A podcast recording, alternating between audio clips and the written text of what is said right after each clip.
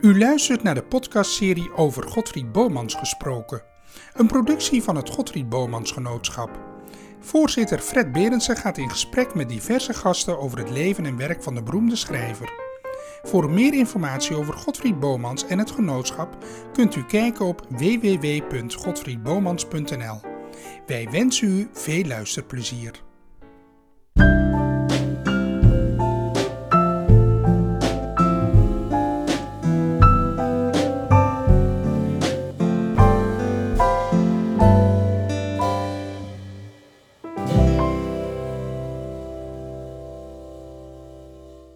Wij zijn hier te gast bij de heer Wouter van Dieren om te gaan praten over Godfried Bomans. Uh, u bent uh, nationaal en internationaal bekend als milieudeskundige, dus voor velen zal het niet duidelijk zijn wat dan het verband is met Godfried Bomans. Zou u dat kunnen vertellen? Ja, dat is een uh, bijzondere geschiedenis. Het valt een beetje samen. Mijn begin als milieudeskundige in zesenzestig, achtenzestig en mijn kennismaking met Bomans. Ik kwam uit Amerika terug, waar ik pionierwerk had gedaan voor de televisie bij de N B C. En kwam naar Hilversum en onmiddellijk werd ik omarmd door de N C R V, want de N B C was natuurlijk het Walhalla. Dus je moest wel van enorme kwaliteit zijn als je daar had gewerkt. Dat was helemaal niet zo. Het was een geweldige entree. Godfried ging in diezelfde tijd van de K R O naar de N C R V. En dat was een revolutie, dat hij als katholiek naar de christenen ging. En toen was natuurlijk uh, de vraag bij de N C R V, wat gaan we nu met hem doen? En een van de uh, keuzes die ze moesten maken was, wie wordt zijn ghostwriter en zijn naaste assistent? En hij koos mij uit. Dat was natuurlijk voor iedereen een verrassing, want uh, wat had ik met hem gemeen?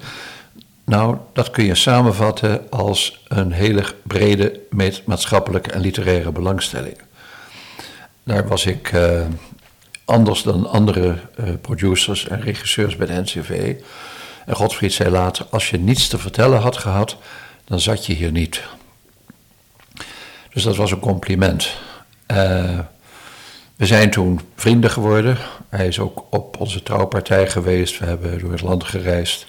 Er waren verschillende mensen bij de N C R V die met hem werkten. Leo Moens, uh, Jan van Hilloo, Han Baartmans, Nico Bogaert, maar ik was de naaste vriend en vertrouweling en later ook ghostwriter. Ja. Dus er ontstond een intellectuele en maatschappelijke band tussen ons. En dat heeft geduurd tot de dag van zijn dood, waar ik uh, een paar uur voor zijn dood bij hem ben geweest. Ja. Dus er ontstond een vriendschap en er was een logische consequentie van datgene wat hij deed en wat ik deed. Dat is ook geculmineerd in de loop van eenenzeventig in samenwerking ook op mijn gebied van het milieu en de duurzaamheid en de Club van Rome. Ja, en dan spreken we over de periode zesenzestig tot eenenzeventig, denk ik. Nee, ik kwam in achtenzestig terug van de N B C mm-hmm. en ben bij de N C V begonnen. Dus het ging over de jaren achtenzestig, negenenzestig, zeventig en eenenzeventig. eenenzeventig, ja. Oké. En u zei van, uh, hij uh, koos u uit... Ja.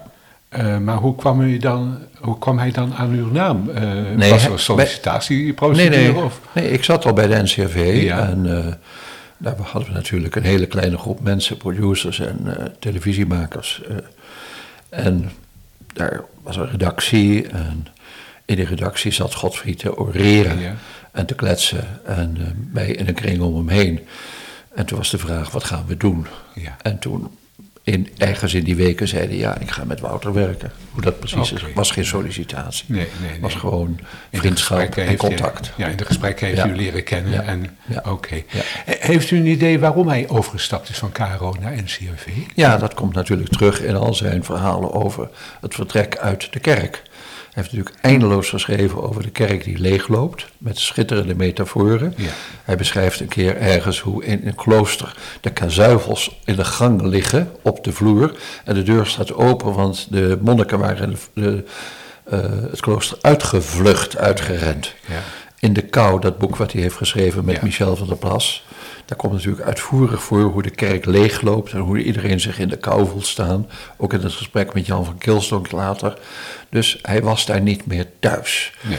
En de Volkskrant was langzamerhand uh, ook geëvolueerd naar een links dagblad. Ja. In plaats van een katholiek dagblad. Ja. Uh, Dus daar zat ook een enorme verandering van het katholicisme naar seculier. En Godfried moest dus een nieuw huis vinden. Hm. En dat vond hij toen bij de N C R V. Heeft hij zelf aangeklopt of uh, heeft de N C R V bij hem aangeklopt? Ik weet dat niet. Nee.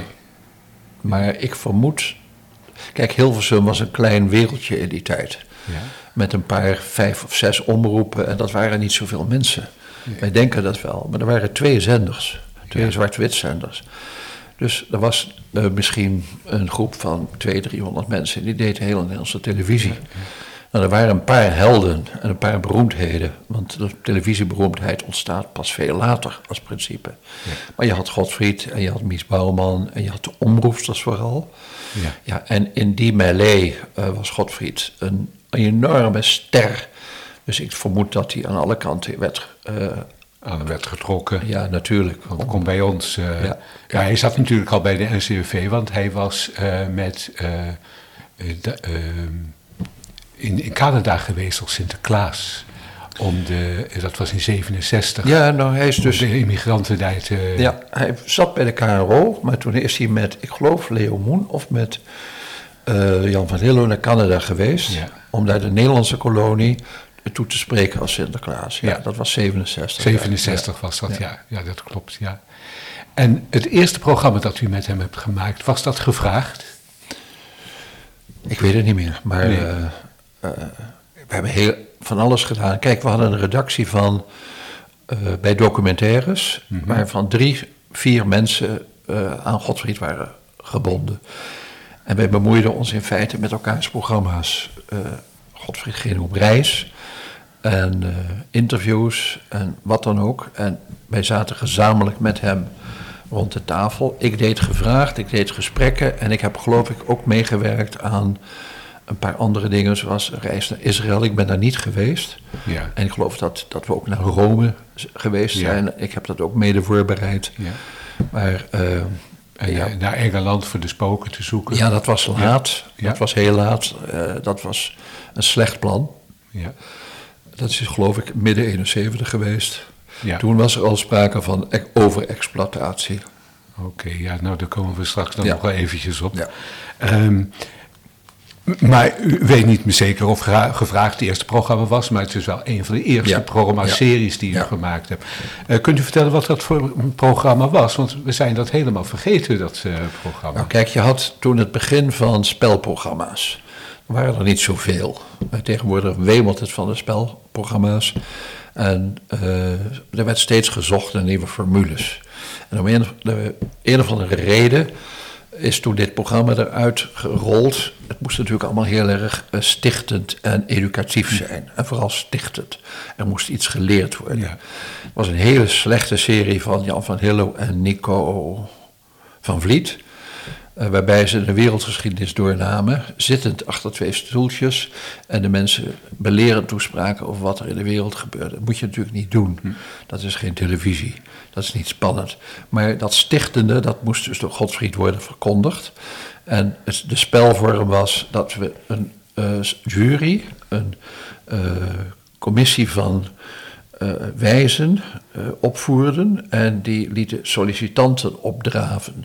Dat was dus spel, maar het was ook serieus. Hoewel de sollicitanten die het dan wonnen, geen baan kregen. Dat was dus flauwekul.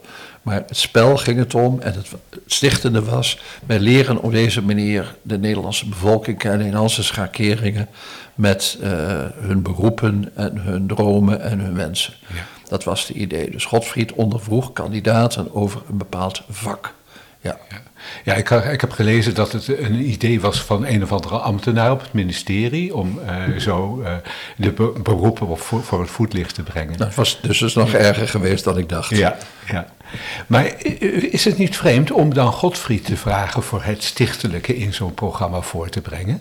Want hij was natuurlijk uh, bekend als grappenmaker en uh, komiek. Nou, dat is wel natuurlijk heel erg vooruitziend geweest van de toenmalige uh, directie van de N C R V. uh, Peter Koen en Ab van Roon waren de directie, hele bijzondere mannen, met een... Uh, sterke protestants-christelijke achtergrond. En dat betekent die achtergrond uh, gaat over zorg en ethiek en uh, de nieuwe wereld die ontstond. Uh, later ontstonden daaruit het Interkerkelijk Vredesberaad en Kerk en Wereld. En dat was vrij logisch, Godfried schreef daar veel over, ja. dat ze bij hem terechtkwamen. Hoewel hij natuurlijk voor Lücker in de Volkskrant uit een katholieke gezi- gezichtshoek dit alles beschreef, was hij wel een voor de hand liggende figuur om als nationale biechtvader op te treden. En dat is hij dan ook geworden. Ja. Wie heeft dat dan gezien? Uh, Peter Koen en, uh, en, en Ab van Roon. Oh ja, dat hebben ze ja. nog goed gezien. Ja. Ja, want ja. de laatste jaren van zijn leven is hij voortdurend daarmee bezig geweest. Ja, biechtvader. Ja, ja, ja, zo kan je dat wel zeggen. Nee, hij was de biechtvader. Ja, ja. Dat was evident. Ja. De nationale biechtvader. Ja. Er was een hele serie uh, ja. van gevraagd met allerlei beroepen. Ja. Van uh, piloot tot ja. uh, politieagent tot kapster en zo. Ja. Uh, wel, wel, welke, uh, he, aan welke heeft u nou de beste herinnering? Uh, nou, de leukste was Sinterklaas. Dat was natuurlijk helemaal niet serieus, maar wat daar gebeurde was dit. Veel van die uitzendingen gingen live, hè? Ja. Dus je moest alles voorbereiden. Uh, ik bereidde de inhoud voor, alle gesprekken, alle grappen. Dat werd allemaal voorbereid, vrijwel letterlijk. Gescript heet dat dan tegenwoordig. Ja, zeker. Ja. Maar zelfs de grappen bedachten we van tevoren. Dus een uh, uitzending, die, die was min of meer de laatste, een van de laatste geloof ik. Uh, we hadden drie sollicitanten die solliciteerden naar wie is de echte Sinterklaas. Ja. En dat was met, ik geloof, Guus Oster, beroemde acteur, en een filosoof, Louis Vijzer. Uh, die was uitgekozen door de N C R V-top. Louis Vijzer moest erbij, Guus Oster en Godfried. En drie Sinterklaasen in de manege van Muiderberg, die natuurlijk aan tafel moesten komen om te vertellen wie ze waren en waar ze vandaan kwamen. Wie bent u dan en waarom bent u de echte? Een van die Sinterklaas zegt, wie bedoelt u? Ik kan u niet goed horen, ik ben oud. Die speelde echt een oud mannetje. En er was een rijproef bij. We hadden in de manege een daklandschap nagebouwd. Mm-hmm. Dus uh, Sinterklaas moesten stuk voor stuk over die daken bewijzen dat ze over daken konden rijden en cadeautjes op het paard. Ja, op het paard. En um, dat werd begeleid door een beroemde uh, radio...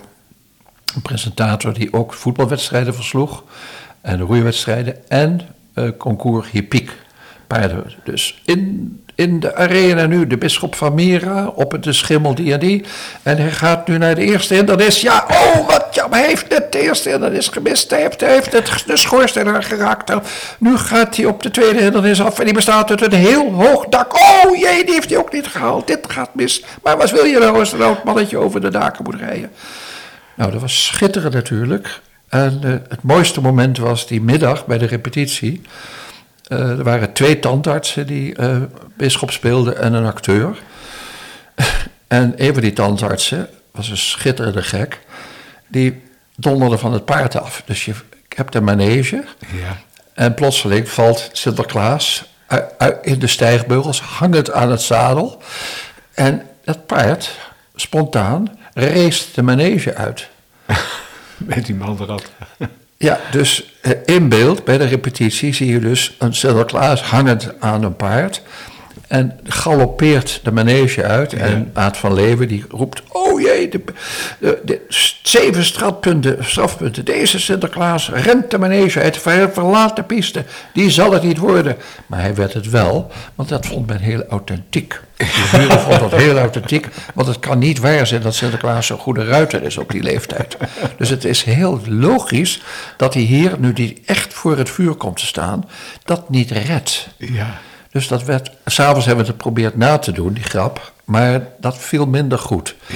Het leukste was dat de cameraploeg en de geluidsploeg, dat tegen die, in die tijd had je hele grote ploegen, want je had geluidswagens en regiewagens, ik zeker een man of dertig, en die kwamen niet meer bij van het lachen, dus we hebben die, dat moment moeten stoppen, 's middags. Oh. Ja. Want we konden niet meer. Nee. Dat was het leukste. Maar er waren ook hele mooie bij, dus hele serieuze, met muzici. Uh, Ton Koopman, nou een beroemd dirigent, die maakte daar zijn debuut. Ja. Met Theo Olof, de beroemde violist, in de jury. Ja. Maar ook de acteurs, er was heel serieus. Ik heb me toen maanden moeten verdiepen in wat is theater eigenlijk? Waarom willen wij dat? Waarom kijken we ernaar? En uh, zat Erik Vos in de jury, mm-hmm. beroemde regisseur. De derde ben ik vergeten.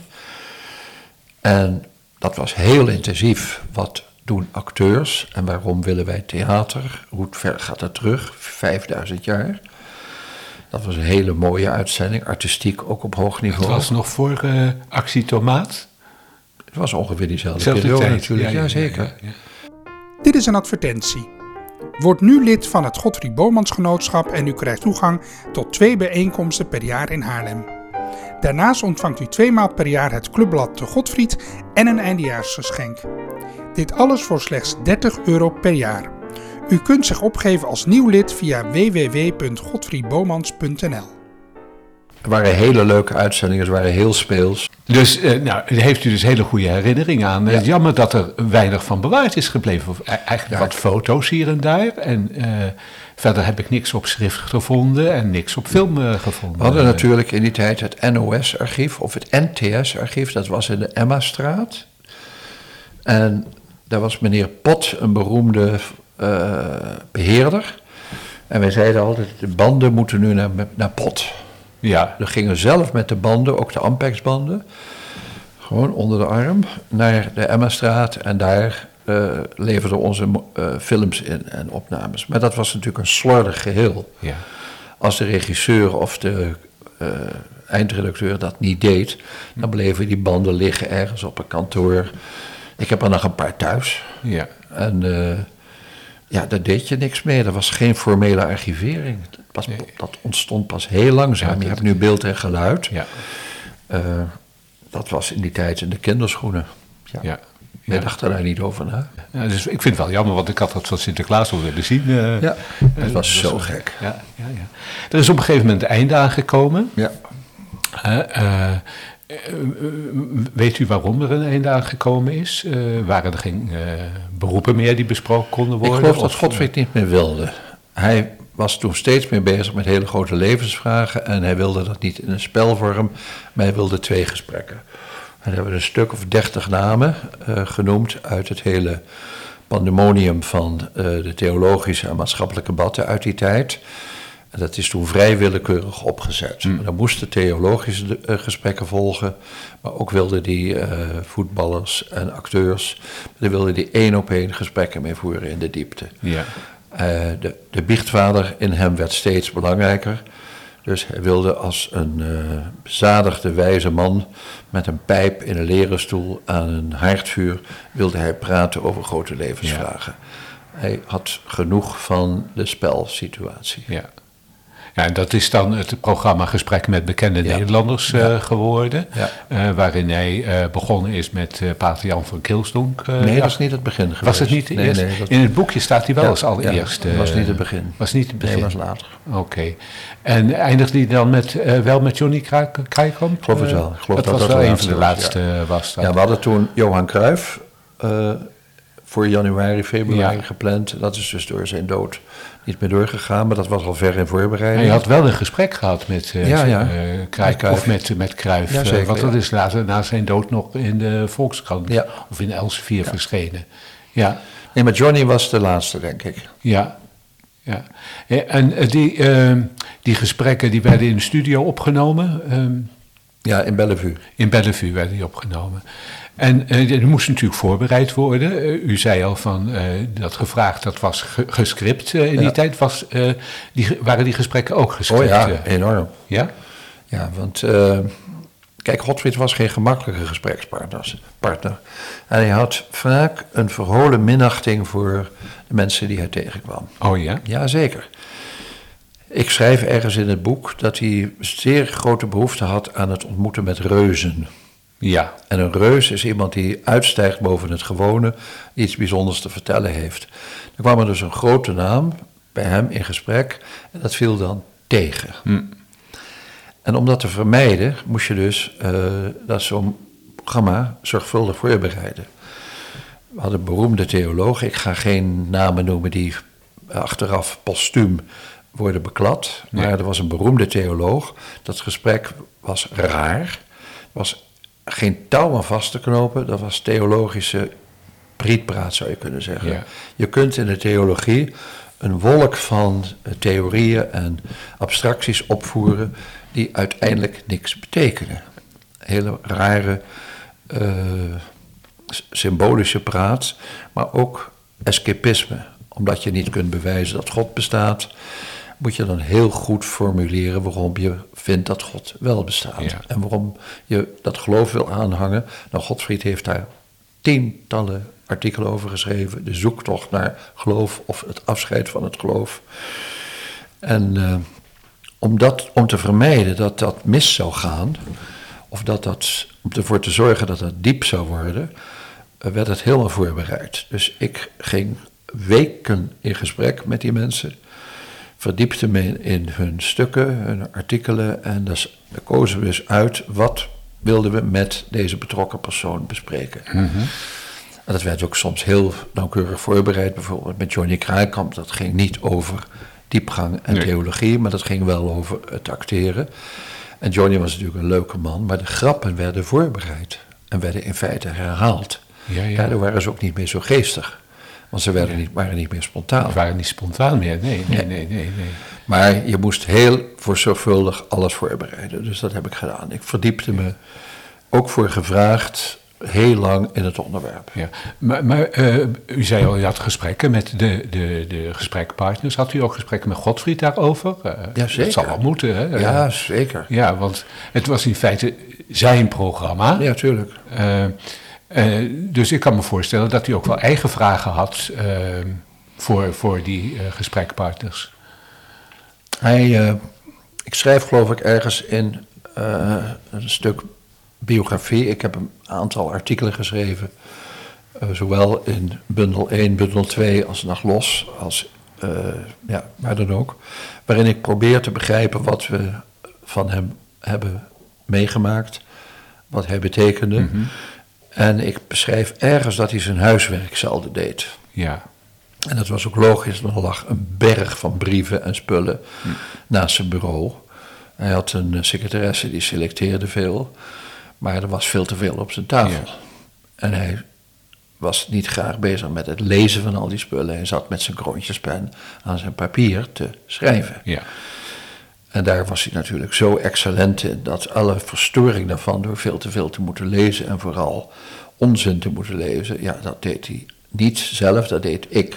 Ja, oké. Okay, ja. Dus ik las alles, uh, ik las die artikelen, ik zei, Godfried, volgens mij gaat het gesprek met die en die persoon daar en daar over. Ja, en dat werd dan voorbereid in, uh, de, op de Parklaan in Bloemendaal. Ja, ja, ja. ja, ja. En, en was hij gehoorzaam? Ja, zeker. Ja, was ja, ja, hij... Ja, ja, zeker. Hij zei, ik was de meesterknecht, maar ik was wel de baas. Oké. Okay. Oh, dat kon hij dus toch wel hebben? Ja, zeker. Ja, ja, zeker. Ja, dat was natuurlijk... ja, als je gelijkwaardig omgaat met elkaar. Ja. Als meesterknecht en meester, dan heb je natuurlijk een uh, enorm vertrouwen in elkaar. Ja. U schrijft ook in de begeleiding van uh, het boekje van Gesprekken met Bekende Nederlands, dat heel vaak het gesprek gestopt moest worden. Ja, de zeker. Opnames moesten ja. gestopt worden. Ja. Waardoor kwam dat dan? Er waren verschillende redenen. Uh, verwarring. Mm-hmm. In het gesprek met Van Kilsdonk. Dat was zo emotioneel. Uh, Van Kilsdonk was een beroemde priester. Mm-hmm. Die in Amsterdam uh, de studenten-ecclesia leidde. Ja, op de Krijtberg. Ja, en daar als jezuïet toch uh, het woord voerde namens de Amsterdamse protestwereld. Mm-hmm. De kunstenaarswereld en de protestwereld. Dus... Uh, Uh, ook het begin ho- homoseksuele wereld in Amsterdam. Dat kwam mm-hmm. toen uit de kast. Uh, nou, dat was nogal wat. Theologisch ja. en maatschappelijk uh, was Van Kilsdonk een personificatie van iets wat Godfried met een enorm verlangen naar helderheid en, uit, en zoektochten naar uh, antwoorden in de, in de verwarring waar je erin zat. Katholieken en emancipatie, mm-hmm. al dat soort processen. Nou, er werd het gesprek gevoerd. Dan was hier het spoorbijster. Te diep onder indruk. Ja. En niet meer weten wat de volgende vraag moest zijn. Okay. En ondertussen zelf zitten nadenken daarover. En uh, dan stokt het gesprek. Uh, ja, ja, en dan zeiden we stoppen. En dan uh, hielden we een pauze van een ja. kwartier of een half uur of een ja. uur of zo. Ja. Nou, nou waren dat gesprekken natuurlijk voor hem een publiek. Ja. Uh, wie heeft daar het meeste aan gehad? Het publiek of Godfried zelf? Nou, het was enorm populair. Ja. En er werd enorm naar gekeken. De recensies waren ook magnifiek. Met name in Trouw. Ja, dat ligt voor de hand natuurlijk. Ja, ligt voor de hand. Maar ja. Trouw, daar was een uh, redacteur. Het heette geloof ik Klein. A. Klein. Ik weet het niet zeker meer. Maar die had een religieuze rubriek. Theologische rubriek. Op pagina twee. En die schreef daar lovend over die theologische gesprekken. Ook de theologische gesprekken die niet zijn uitgezonden, die dus voor zalen werden gevoerd. Mm-hmm. Oh, waren die er ook? Ja, ja, in Teisterband, maar ook in Amsterdam. Op de kunstenaarssociëteit, de Kring, daar ja. hebben we ook die gesprekken gevoerd. En uh, ja, dat was, was een hit in Amsterdam. En ook in Haarlem. Godfried in gesprek over maatschappelijke vraagstukken. Ja. Zijn niet opgenomen. Dat waren spontane bijeenkomsten. Je had natuurlijk heel weinig geluidsapparatuur in die tijd. Ja. Dat bestond bijna niet. Een cassetterecorder was er ook nog niet nog eens. Uh, nee, nee ja, een cassetterecorder was er met hele grote banden. Ja. Maar dat, het, dat gebeurde niet. Uh, maar de journalisten waren vaak aanwezig. Ja, het was zo populair en er was, had zo'n enorm gehoor. Er was zo'n behoefte aan een biechtvader zoals ja. Godfried. Dus ik denk dat het publiek er enorm van heeft genoten. Ja. Dat ook een grote kijkdichtheid. Maar Godfried zelf, wat heeft hij eraan gehad? Heel veel. Ja, ja zeker. Het was een uh, anker voor hem. Ja. Maakte hem dat wat zekerder in zijn geloof of juist onzeker in zijn geloof? Nee, hij heeft dat geloof uh, voor de helft afgezworen en voor de helft heeft hij het behouden. Ja. En kunt u zeggen welk deel heeft hij behouden en welk heeft hij afgezworen? Nou, hij schrijft ergens uh, in de toespraak voor de bouwpastoor in Spijkenisse. Ja. Een van de beroemdste sprekers die hij heeft ooit heeft gehouden. Die ik vaak citeer trouwens, nog mm-hmm. steeds. Ergens in het begin van die preek zegt hij... Uh, ik ga aan de afloop met de kerkenzak rond, de collectebus. En ik ga tellen wat erin zit...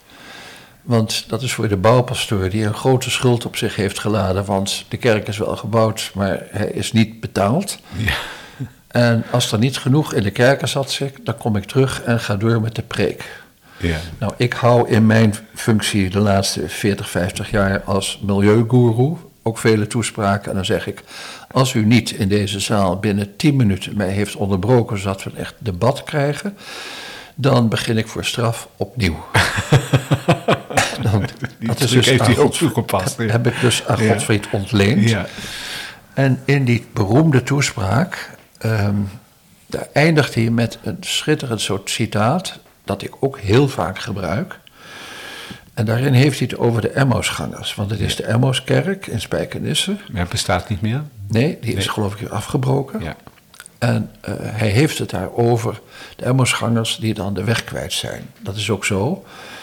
Uh, ze zijn de weg kwijt, het is donker, maar ze gaan toch, terug op, toch verder op zoek naar, uh, naar hun uh, bestemming. En dat is het woord van God te vinden.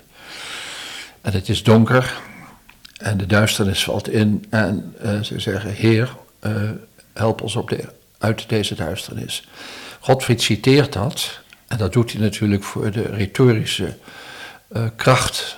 op dat moment in die kerk met duizend mensen. Wat hij daar doet, is in feite zeggen... Uh, ik voel mij thuis bij dat verhaal. Bij de Emmausgangers die toch in de woestijn, in de leegte en in de zoektocht... niet afhaken, maar voort blijven gaan... door te zoeken naar de betekenis van het Oude en het Nieuwe Testament. En we doen dat door samen het brood te breken. Hm. Dat zegt hij dan. Daar komt ons woord copain in het Frans vandaan, ja, de ja. copain, samen het brood. Ja. Dat was een oud ritueel wat al in de Babylonische tijd bestond. Je breekt samen het brood, dat doe je omdat brood een uh, product is dat bij uitstek voor, de, voor het publiek, voor de bevolking, voor de, voor de mensen die arm zijn, is brood wat je deelt. Symbool van de overleving en de gezamenlijkheid. Hm. We gaan samen het brood breken. Dat verlangen naar dat ritueel, om op die manier een gemeenschap te zijn, een gemeente, dat was zijn houvast waardoor die zei, ik laat die kerk niet in de steek. En Van Kilsdonk zegt in dat gesprek, ondanks alle perikelen, dat woord gebruikt hij niet, maar daar komt het wel op neer, heb ik toch die kerk zeer lief. Ja. En Godfried voelde zich met die uitdrukking heel vertrouwd. Ja. Dus met al die verwarring is het toch een tehuis. Ja, ja, het zat natuurlijk uh, vanaf jongs af aan zat in zijn genen, zullen we maar zeggen. Uh, ja. hè, die, die, de, de katholieke kerk met alle ja. gebruiken. En, uh... ja, maar de angst in die kerk, die dus ook in de dictatuur van zijn vader uh, mm-hmm. dat hele gezin heeft uh, ja, in feite geterroriseerd. Die angst uit die kerk, die heeft hij als heel abject ervaren en heeft hij zich later enorm gedistanceerd, terwijl tegelijkertijd die angst in zijn ziel is blijven hangen. Ja. En hij beschrijft die angst vooral door de preken van de pastoor die zegt, denk eraan, uh, het hellevuur, eeuwig branden. Daar zit je als jongetje van acht naar te luisteren en dan zegt de pastoor, eeuwig branden betekent dit. Uh, je bent in die hel en een minuut in de hel duurt ongeveer het volgende. Er is een berg en elke duizend jaar komt er een duif langs vliegen en die raakt met zijn vleugel aan de top van die berg, waardoor die ker- berg een klein beetje slijtage krijgt. Dan op dat moment gaat er een seconde van de eeuwigheid voorbij. God nog aan toe. Eeuwig branden betekent dus dat je dus, totdat die hele berg is afgesleten, moet wachten tot je uit dat hellevuur ja. bent verlost. Als jongetje van acht moet je dat verdragen. Ja. Nou, als wij nu kijken naar, uit met onze blik naar dat moment en die kerk die dat aan kinderen vertelt, dan zeg je wat een wrede idioten ja. zijn dat ja. geweest. Ja. Ja. Nou, die wreedheid is natuurlijk voor zo'n gezin en voor opgroeiende kinderen, vooral intelligente kinderen. Ja. Want dat hele gezin Bomans bestond uit intelligentie. Ja, waren geen domme mensen. Als je mij dan zegt, nee. Jan Bomans, maar ook Arnold, dat ja. waren buitengewoon, ja. Ja, buitengewone mensen. En die, uh, kunnen dat net, die moesten daarmee leven. Dat betekent dat ze onder een geweldige druk hun jeugd moesten doormaken. Ja. Dat stuk van de kerk moest weg. Ja. En dat is uiteindelijk niet helemaal gelukt. Die angsten zijn nog steeds gebleven. Ja, ja, daar had hij wel moeite mee, uh, inderdaad, tot het einde van zijn leven. Ja, tuurlijk. Uh, ja, dat begrijp ik. Ik denk dat uh, wij heel veel besproken hebben nu met elkaar. Ik wil u daar hartelijk voor bedanken dat u ons hebt willen ontvangen. Dankjewel. Dit was een aflevering van de podcastserie over Godfried Bomans gesproken. Een productie van het Godfried Bomans Genootschap. Gespreksleider Fred Berendsen. Productie Cicere Bestebreur. Wilt u lid worden van het Godfried Bomans Genootschap? Ga dan naar w w w punt godfried bomans punt n l.